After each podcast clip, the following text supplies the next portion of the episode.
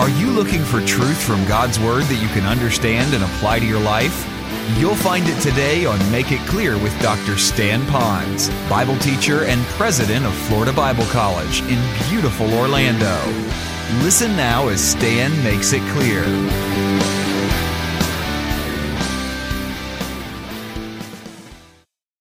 Of the dad, so he got the this kind of a cool looking jacket at the time, had all these different colors on it. Kind of when you walk by, you couldn't miss this guy, coat of many colors. This my son, look at him, woo, you know that kind of deal.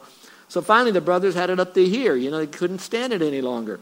So they concocted a way where they would take him down. They were going to kill him, put him in a big pit. And one of the brothers uh, said, "No, no, no, let's not do that. At least he didn't die." Took him, and then they sold him to a caravan of, of cameleers that would then take to a far distant country.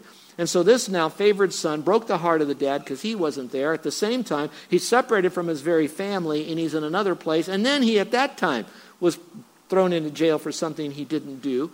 And all that being said, later on it all came to head. And that guy by the name of Joseph looked back over at his brothers who were so fearful now because now Joseph could inflict revenge, could return evil to them for the evil that they did to him. They now he could now curse him because they hurt Joseph. And all of that, Joseph said those very profound words, and I hope you mark this down. He said this because this is the biblical way to look at it. You meant it to me for evil, brothers, but God meant it to me for good.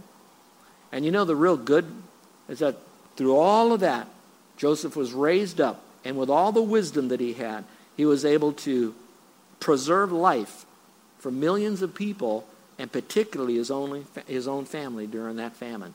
So no matter what happened to evil, good still came from it. So now, whatever you're going through, by whomever enemy that you might have, I want you to rest in the promise and the life examples of Scripture that God says, they may have meant it to you for evil, but God meant it to you for good. And could it be that you are being tested, or those of you yet will be tested, to be able to see the real mettle that you have inside of you as a Christian? So, that would be, out of our beautiful bouquet of flowers of love, would be certainly to be kind to our enemies. Well, let's go to number 10. Love must show sympathy here it says, rejoice with those who rejoice and weep with those who weep. All right? That's pretty good. I can do that. Uh, it's hard to rejoice with my enemy. I get that. It's pretty good, to, easy to rejoice with my daughter who's marrying somebody that I like. It's exciting to rejoice in the fact that uh, we got a new car and we're taking our family around the island for a circle island in our new car. I get all of that. We rejoice with all of them. But it's hard sometimes to really rejoice with someone when we're jealous because of what they got. It's hard to rejoice with them when we're envious of what they have.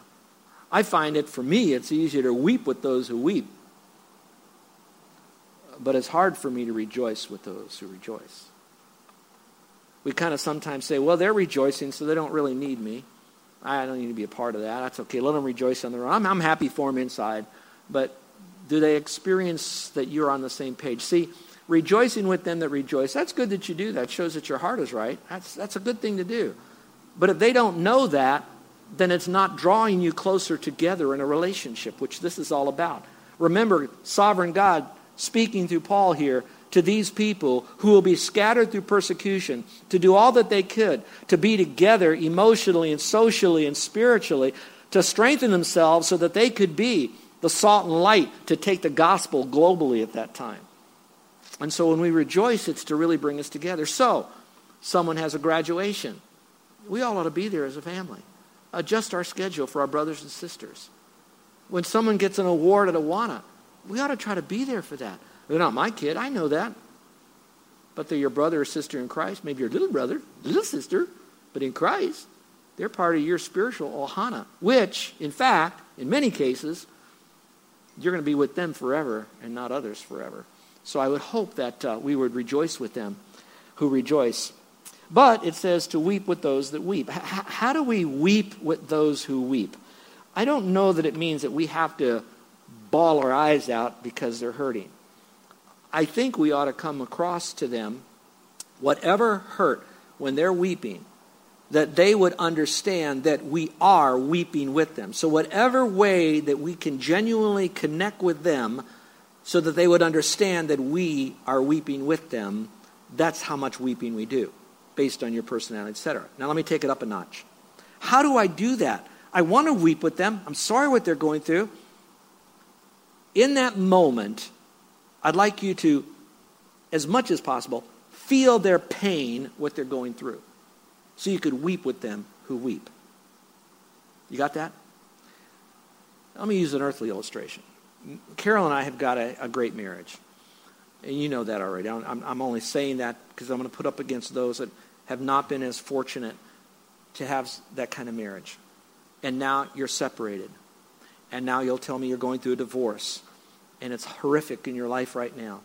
You might say, well, Stan, how do you weep with someone like that? You've never gone through all of that kind of stuff absolutely right.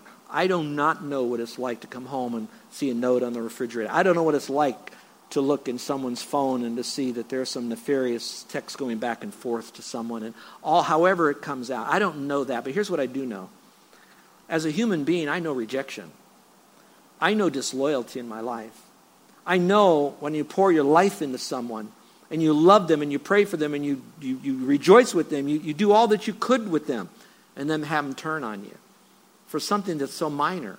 Or they won't spend the time to talk it out or to forgive or whatever, and then they kind of abandon you. And then they give you a cursory wave once in a while. I, I know what that's like. So, yeah, it's not a marriage. I, I don't know what that's like. I don't know what it's like to sign papers of divorce. I don't, but I don't have to go through that. So, whatever they're going through, I can feel what they're going through and the dilemma. And so you ask the Lord to say, Lord, I want to weep with them, so help me to feel their pain. And in some measure, you'll be able to get from the Spirit of God what you need to connect with them because it's all about relationships again. So we need to show that sympathy, not just have sympathy. Number 11, we must live with them in harmony. Here it says, be of the same mind toward one another. The Greek literally means think the same things toward each other. This does not mean total agreement, though. It's like a symphony. Um, I, I, I love this little verse. It's, it's so powerful. It's a, it's a sermon in itself, and you want to go home, I know. But catch what I'm about to say. You, you could be in a room where people are. Uh, here's an illustration. I've gone to symphonies, and I enjoy symphonies. But when you get to the symphony, they're all kind of tuning up their instruments. You know what I mean? It's a cacophony of noise. You, you, you know, you know what I mean? And then all of a sudden, the maestro gets up there, and then whoa, it comes out in beautiful harmony. I love that. I, I, love listening to people sing a cappella when they're all in the right uh, bass and tenor and all that. All, it's beautiful when that happens. Now, watch what I am saying. I'm saying that a bass doesn't sing the same way as a soprano will. They're different. But yet together, they bring in harmony. I've said this many times here, but we have guests, so listen carefully. When we are on a team and we're having to make a decision on something, it is not important for me that everybody is in the center of the room. When it says here that we are to think the same things, it doesn't say think intensely in 100% agreement on the same things. What it does mean, on that which unites, we stay united. We stand together stronger on what we are united on than what we disagree on. So we need to get in the room. Now, some people, they're going to jump right in the center of the room. Others are going to take a while and they kind of walk towards the center of the room. And maybe they stop along the way because they just see things a little different through their gifting, their personality, their experiences, their abilities, their passions, or whatever. But they're in the room. Then you have others that are outside looking in and they're throwing rocks at the people in the room. That's not what we want. And some will put their foot in, you know, like the hokey pokey, you know, one foot in, one foot out, in and out, in and out, for a while while they're processing that. But after a while, we've got to get in the room, even if we're hugging the walls. Because what's really important is, and then we have to find that foundational truth. And that's what he's talking about here, and how important it is for us to live in harmony with each other. So, instruments, they're going to have different sounds, but together, there's a beautiful symphonic music that comes. And that's when everybody gets in the room together. And that's what he's saying. And if you could only go back to the Roman church back then, you could imagine they had soldiers, rough and tough and hard to diaper guys. And then you had little slaves that barely could even think for themselves because all they had to do was, yes, sir, no, sir, what do you want me to do? They're just slaves. So they had no, you had ladies that were well educated through their system of mentoring. Then you had others that were perhaps farm girls that didn't have that opportunity to do so. And so they would approach things in their little assemblies from different perspectives, which is good because that's what makes stereo, surround sound, THX, and all that. But at the same time, they need to get in the room and that which is most important. And I find sometimes that uh, it can take a while. But you don't want to have um, you, you don't want to have anyone hold anybody else hostage either. So we want to think in terms of working together in harmony. Be of the same mind. And then it says one toward another. And if you really want me to get real technical about it, here's what I think it means. Watch this now. Very important. I think what's most important, it's in the context. Be of what mind toward one another? I believe what it's teaching in Romans chapter 12 specifically, and probably all of the letter that he wrote, chapter 1 all the way through this part of chapter 12. So be of the same mind on these issues right there so far, probably through the rest of what he wrote in the letter. All right, let's go to number 12. Love must show humility. It's interesting how that little section is love must show humility. Do not be haughty in mind, but associate with the lonely, with the lowly. Jesus was a friend of sinners. Um, there was a preacher one time, his name was E. Stanley Jones, and he preached a lot on love. You can go get his sermons if you can online. He, he's gone, so you're not going to get him on YouTube. But get his sermons. A lot of it had to deal with love. He had a pastor come to him one time, a Christian leader, says, All you do is preach on love and love, love, love, love, love. He says, I, I have a church and I've been trying to do that, but it's basically splitting right now. It's fracturing right now. I've got people that are at odds with one another. What do I do? And E. Stanley Jones said this very simply. He said, Just increase the dosage. I really like that. I think there are some doctors today that'll say, you know what, this, this medicine will work, but I have to increase the dosage. And so I'd like to say these biblical principles of working with others will work. But maybe for some of us, we've been given a low dose of it. Maybe we need to take two aspirins instead of one. Now, don't take the whole bottle. I'm not going there. But at the same time, this is what we do with one another. Crank up that realize they may need more and be humble and give them a little bit more. I want to end by uh, talking about loving irregular people in your life and how do you respond to them. So let me read this passage and then uh, make a couple comments. I'm not going to outline it for you because it just kind of says the same thing all the way through it, so there's not a lot of subpoints. So let's look at it. Remember, the end was do not be overcome by evil, but overcome evil with good. Then it says never pay back evil for evil to anyone. That's how you overcome evil by don't keep it going. Stop the flow. End it right now. Some people have family feuds for years because you slap me, I slap you. You slap me, I slap you. Back and forth, back and forth, back and forth, back and month, month, year, year, year. Then finally you die and you're looking over the casket and you're grieving. And it says, respect what is right in the sight of all men. So that means have a moral compass, have a value system, believe what is right. You can stand on what is right. Because if it's biblically right, then others will either come with you or they'll catch up to you or maybe they'll walk away from you. But at the same time, respect what is right in the sight of all men. Do right.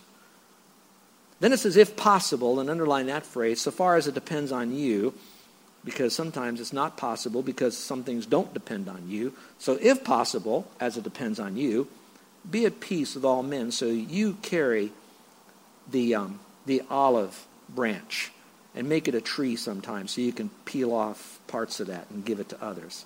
So, as much as it depends on you, be at peace with all men. Work to de negative energize the conversation or the situation.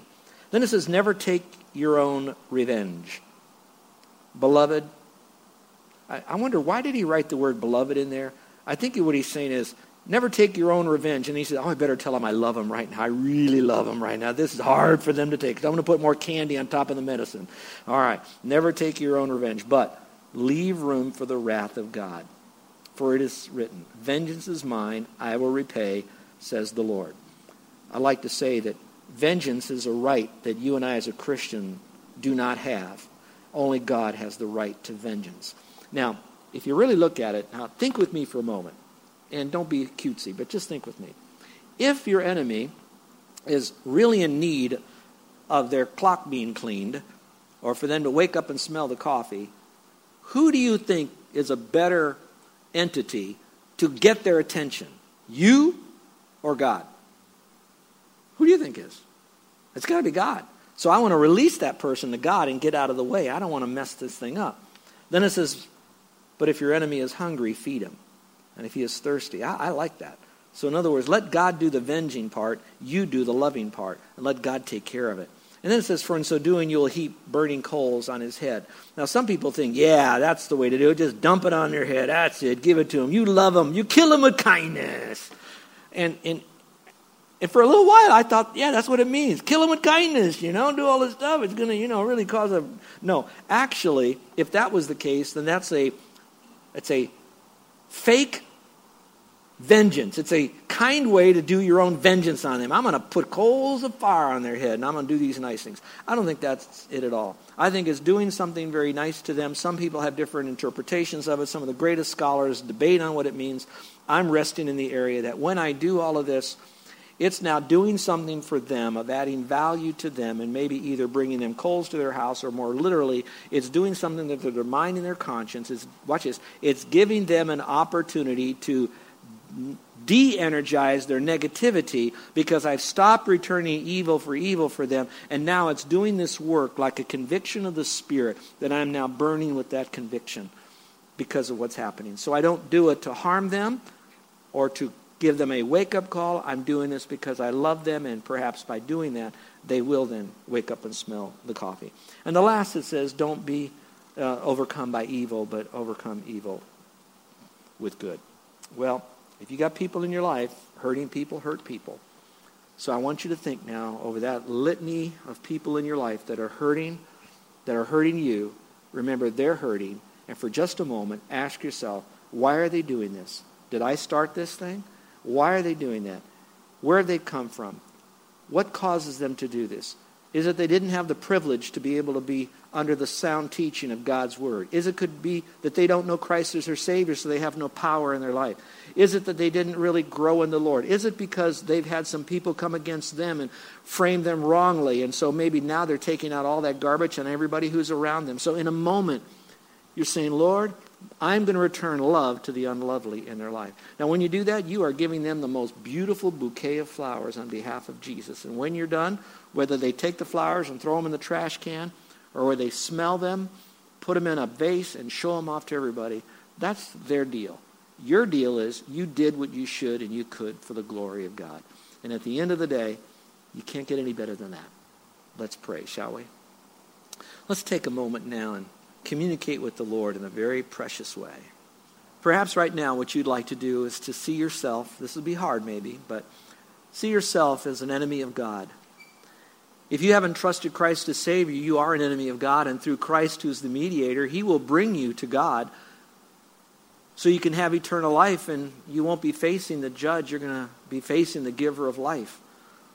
So you're an enemy, and to stop that enemy relationship between you and God, Jesus Christ died and he rose again, and by placing your faith alone in Christ, you no longer an enemy of God. So the very enemies in your life now have you in their life, which would be a Christian, a Christ one, because you've trusted Christ by faith alone.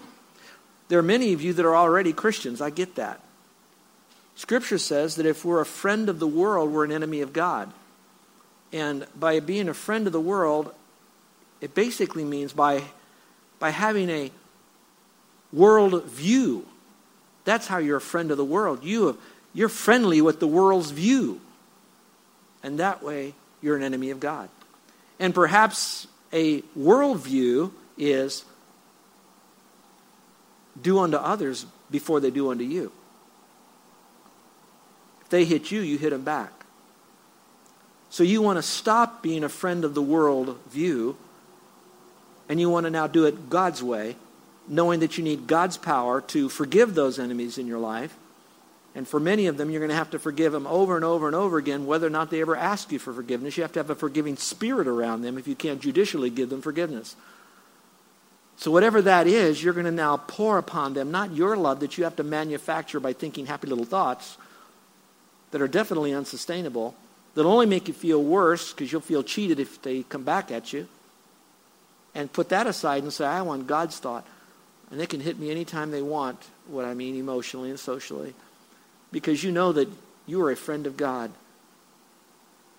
and that you're forever in his family now. And even if your friends abandon you or they are worse, become your enemies, don't worry. The Lord is forever strong. The Lord is forever with you. The, for, the Lord is forever loving you. So embrace the Lord and worship him. Is there anyone in here today that perhaps would like to place their faith in Jesus Christ? That would say, I've, I've blown it on any of these areas. I have not done what I should. I'm a sinner. And I want Jesus Christ to be my Savior. Now, there's no good deed you do that'll ever get you there, so don't make some promises with God that you're going to change this and start this and stop that in order to go to heaven. Jesus says, No good deed you do will ever get you into heaven. We're all sinners as filthy rags. But he says, You come to me just as you are, and you place your faith alone in me as the one who died and rose again, as the only Lord and Savior. And he says, I will forgive you of, of all your sin. I will come inside of you. I will now give you the power, the propensity, and the reminder about these so you can now have a better life here and then an eternal life to come forever. And if today's the day you're doing that, you might simply say, Lord, I know I've done things wrong, but the best I know how, I'm placing my faith alone in Christ. And then in your heart of hearts, believe he's forgiven you. Because he has. And if you're doing that, I'd like to pray for you. So I'm going to ask you to slip up your hand. Now, raising your hand or walking an aisle or filling out a card or anything else like that is a human thing. So, you know, that can't get you to heaven. Me praying for you can't get you to heaven. But if you trusted Christ in here today, I want to pray for you. So if today is the day you're trusting Christ, would you let me pray for you?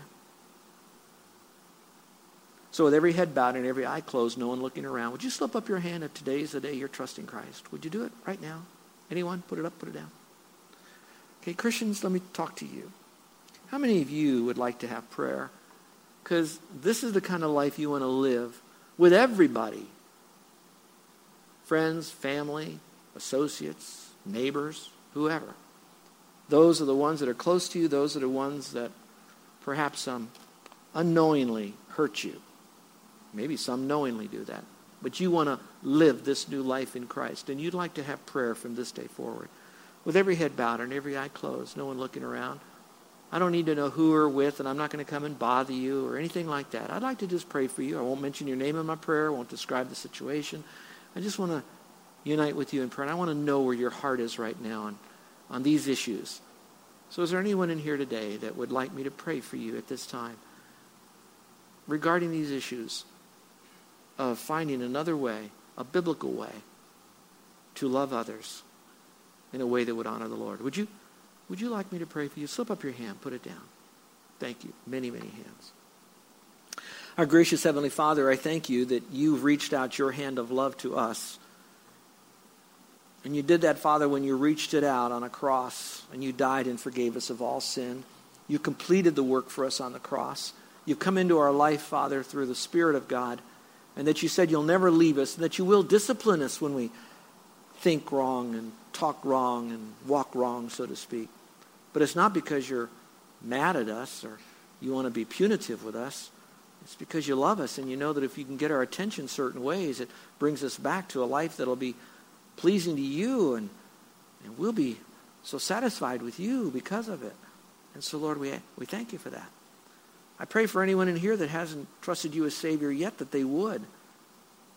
That they would do it very soon and they may not have any peace until they do trust you. Help this church as an individual but also as a body to be a very loving group. I thank you, Father, that we have been for so long, and we certainly don't want to have a little fox come in and spoil any vines that are in here. So, Lord, we pray that you'll bless us all to be loving, genuinely loving with one another, and to care for each other in a very special way. And then through that, help us to be strong, to reach out to the hurting, the disenfranchised, the lonely, frankly, those that have been beaten up by the world. Help us to extend that same hand of grace to them. Now, Father, we pray this in your name. Amen.